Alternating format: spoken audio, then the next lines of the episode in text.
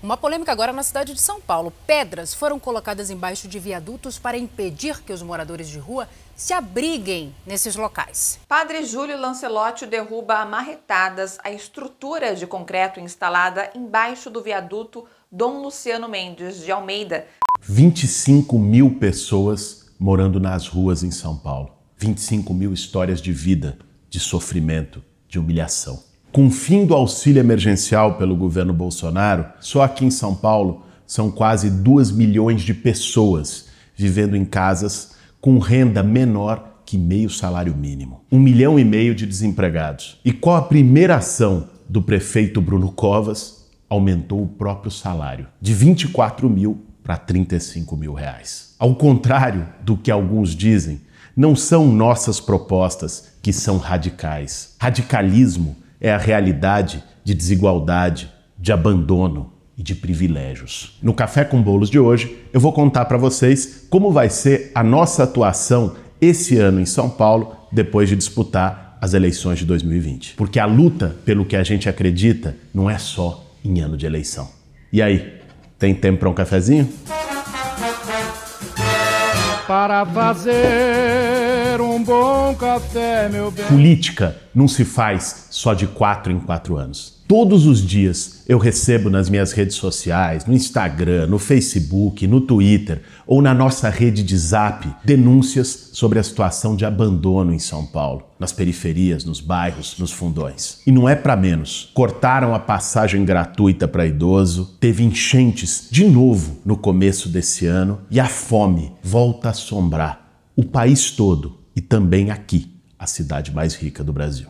Passou a eleição, pai, vai, eu voltei para atuação nas comunidades. O Movimento Sem Teto retomou a campanha solidária, que é aquela articulação, fazer uma vaquinha na internet para conseguir doação de alimento. E a gente vinha fazendo isso desde a primeira onda da pandemia, que era levar cesta básica, material de higiene, naquele momento máscara, para as periferias, para as favelas, para as ocupações, para a população em situação de rua. E quando eu voltei agora, no começo de fevereiro, fui lá na favela do Vietnã, a situação é crítica. Não só como sempre foi, esgota céu aberto, bicho, a situação da fome, a situação do desemprego. Uma coisa curiosa quando eu voltei lá é também essa, essa visão que as pessoas construíram, que é muito compreensível que tenham construído da política e dos políticos. Porque essa ideia de que aparece de quatro em quatro anos para pedir voto. Quando eu apareci lá agora, depois da eleição, não tem ano eleitoral, teve uma certa surpresa. Mas o que mais me chocou foi ouvir o relato das pessoas assim, sabe que é falta de perspectiva, abandono completo. Muita gente que já até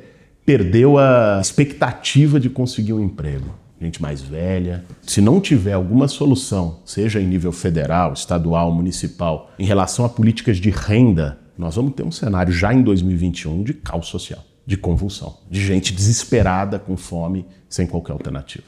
Para sair só das denúncias, que não são poucas, e construir juntos soluções para a nossa cidade, a gente decidiu formar um gabinete paralelo. O que, que é isso e como funciona? O gabinete é um grupo de especialistas com experiência na vida pública e acadêmica. Gente que é referência na sua área, que conhece de perto os problemas e as soluções. A proposta é fiscalizar as ações da prefeitura e apresentar projetos alternativos, ideias para a cidade, que normalmente eles não pensam, porque não estão comprometidos com o interesse de quem mais precisa. Para eles, o sofrimento de um sem-teto embaixo da ponte ou de alguém que está passando fome numa favela é número, é estatística. A ideia não é nossa nem é nova. Ela começou lá atrás, na Inglaterra, com o Partido Trabalhista, que construiu a tradição de gabinetes paralelos para manter um diálogo permanente com a sociedade.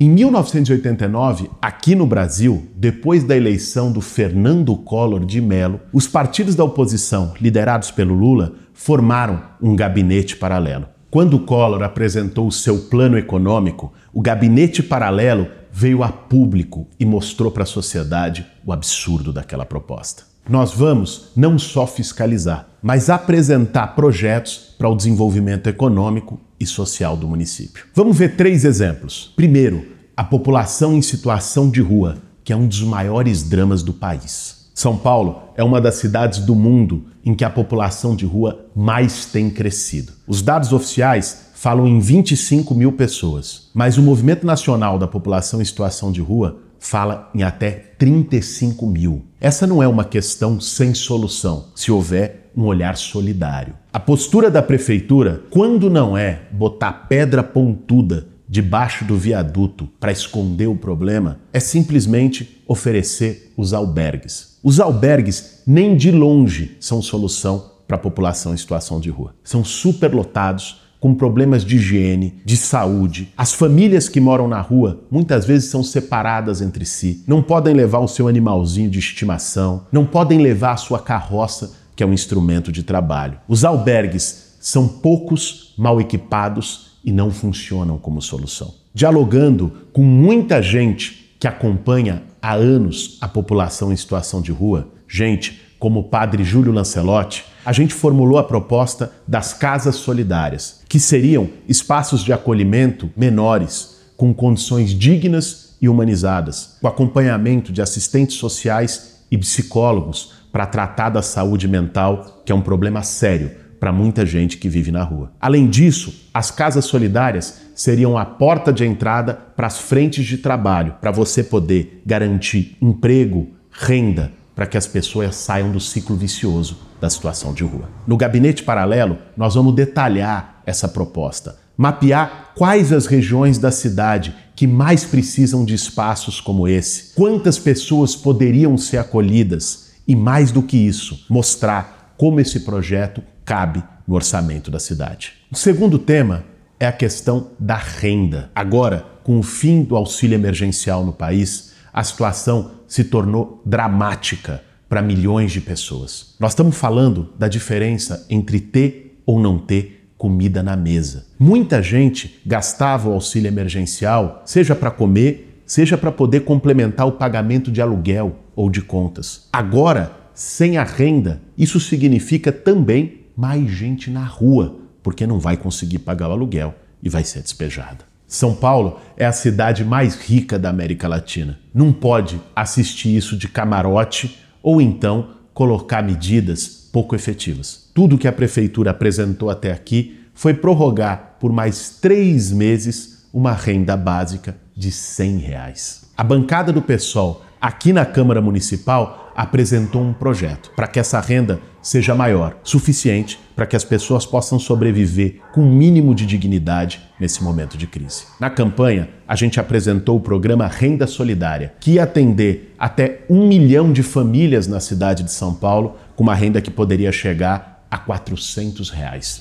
Isso sim teria impacto na vida das pessoas. Para aqueles que nos acusaram e que gostam de dizer que são propostas bonitas, mas não cabem no orçamento, Vamos dar o exemplo aqui de Belém do Pará, onde o PSOL ganhou a prefeitura com Edmilson Rodrigues. A primeira medida do Edmilson em Belém foi estabelecer o programa Bora Belém, que é muito parecido com aquele que a gente formulou aqui, com uma renda que chega até 450 reais. O orçamento de Belém é praticamente 20 vezes menor que o de São Paulo. Se dá lá, por que, que não daria aqui? Não é questão de dinheiro, é uma questão de prioridade. Mais do que isso, a renda solidária tem o chamado efeito multiplicador na economia. Alguém que está em situação precária e recebe um valor para poder sobreviver, vai gastar esse dinheiro na economia local, no bairro, na farmácia, na padaria, no mercado, no açougue. E isso tem um efeito de aquecer a economia, de gerar emprego, inclusive de aumentar a arrecadação do município. Nós chegamos ao ponto de que o movimento social está fazendo aquilo que o governo não faz. O MTST retomou agora a sua campanha de solidariedade, não só com distribuição de alimentos nas periferias, mas também com cozinhas solidárias, espalhadas pelas periferias de São Paulo e do Brasil, que com trabalho voluntário e doações vão garantir comida para quem tem fome. Uma terceira questão que nós vamos formular propostas no gabinete paralelo é a política de combate à pandemia. São Paulo precisa ter um plano de vacinação claro, que inclua já nas primeiras etapas as populações mais vulneráveis, como aqueles que estão morando na rua, que não podem ficar em casa porque não tem nem mesmo casa. É preciso acelerar urgentemente a vacinação dos professores, professoras, de todos os profissionais da educação. Para poder garantir um retorno às aulas seguro, os profissionais têm que estar vacinados. Mais do que isso, a testagem de todos os alunos é essencial para esse retorno. A política que o Estado e a Prefeitura adotaram é só testar quem está com sintoma, mas aí pode ser tarde demais. Sem falar no problema de ventilação, higiene, disponibilidade de banheiro de todas as escolas. A prefeitura teve tempo para adaptar isso nas escolas municipais. Nós já estamos em quase um ano de pandemia e muito pouco foi feito. É preciso recolocar o debate que nós trouxemos na campanha do ano passado sobre a reabertura dos hospitais que estão fechados. Não dá para aceitar, num momento em que a ocupação dos leitos, dos leitos de UTI, é crescente na nossa cidade que você tenha lá em Ermelino Matarazzo o Hospital Menino Jesus em situação de abandono, que você tenha na Lapa o Hospital Sorocabana com um andar funcionando. Na véspera da eleição foram lá, pintaram, botaram até no programa eleitoral. Agora continua do mesmo jeito. Que você tenha o Hospital da Brasilândia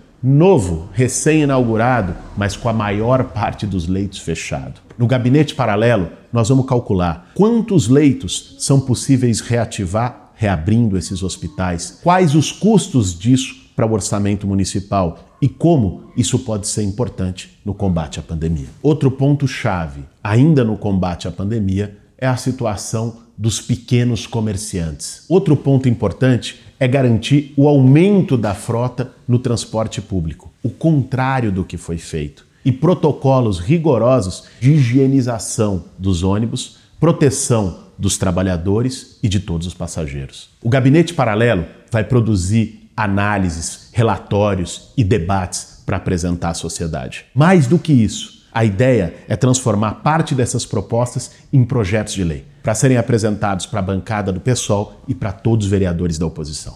Um ponto-chave aí que o gabinete paralelo vai ter uma atuação é o plano diretor. Esse ano vai ter a revisão do plano diretor em São Paulo, que é um momento em que se discute uso e ocupação do solo para cada zoneamento, quais vão ser as prioridades da cidade, os eixos estruturantes enfim, é um debate macro da cidade. E esse debate, frequentemente, é um momento do setor imobiliário, das grandes construtoras, imporem a sua visão, voltada para ganhar mais. Que tipo de proposta pode fazer para aquecer mais o mercado imobiliário, para ter mais especulação imobiliária? Nós vamos fazer através do gabinete paralelo, é claro, também em parceria com os movimentos sociais. Já no plano diretor de 2014, o papel dos movimentos de moradia do MTST ficou 10 dias acampado em frente à Câmara Municipal para garantir propostas de uma visão de cidade mais popular. Mas nós vamos trazer todo esse time que vai estar no gabinete paralelo, com outras entidades, né, com movimentos sociais, para discutir um projeto de cidade mais democrático, para intervir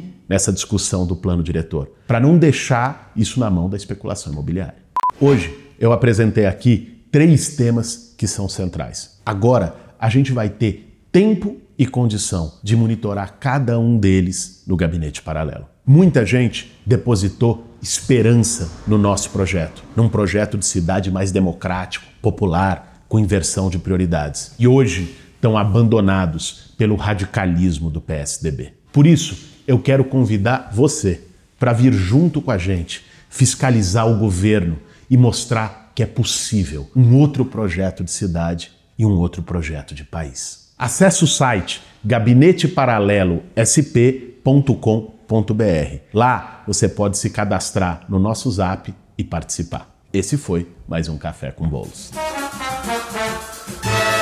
Para fazer um bom café, meu bem.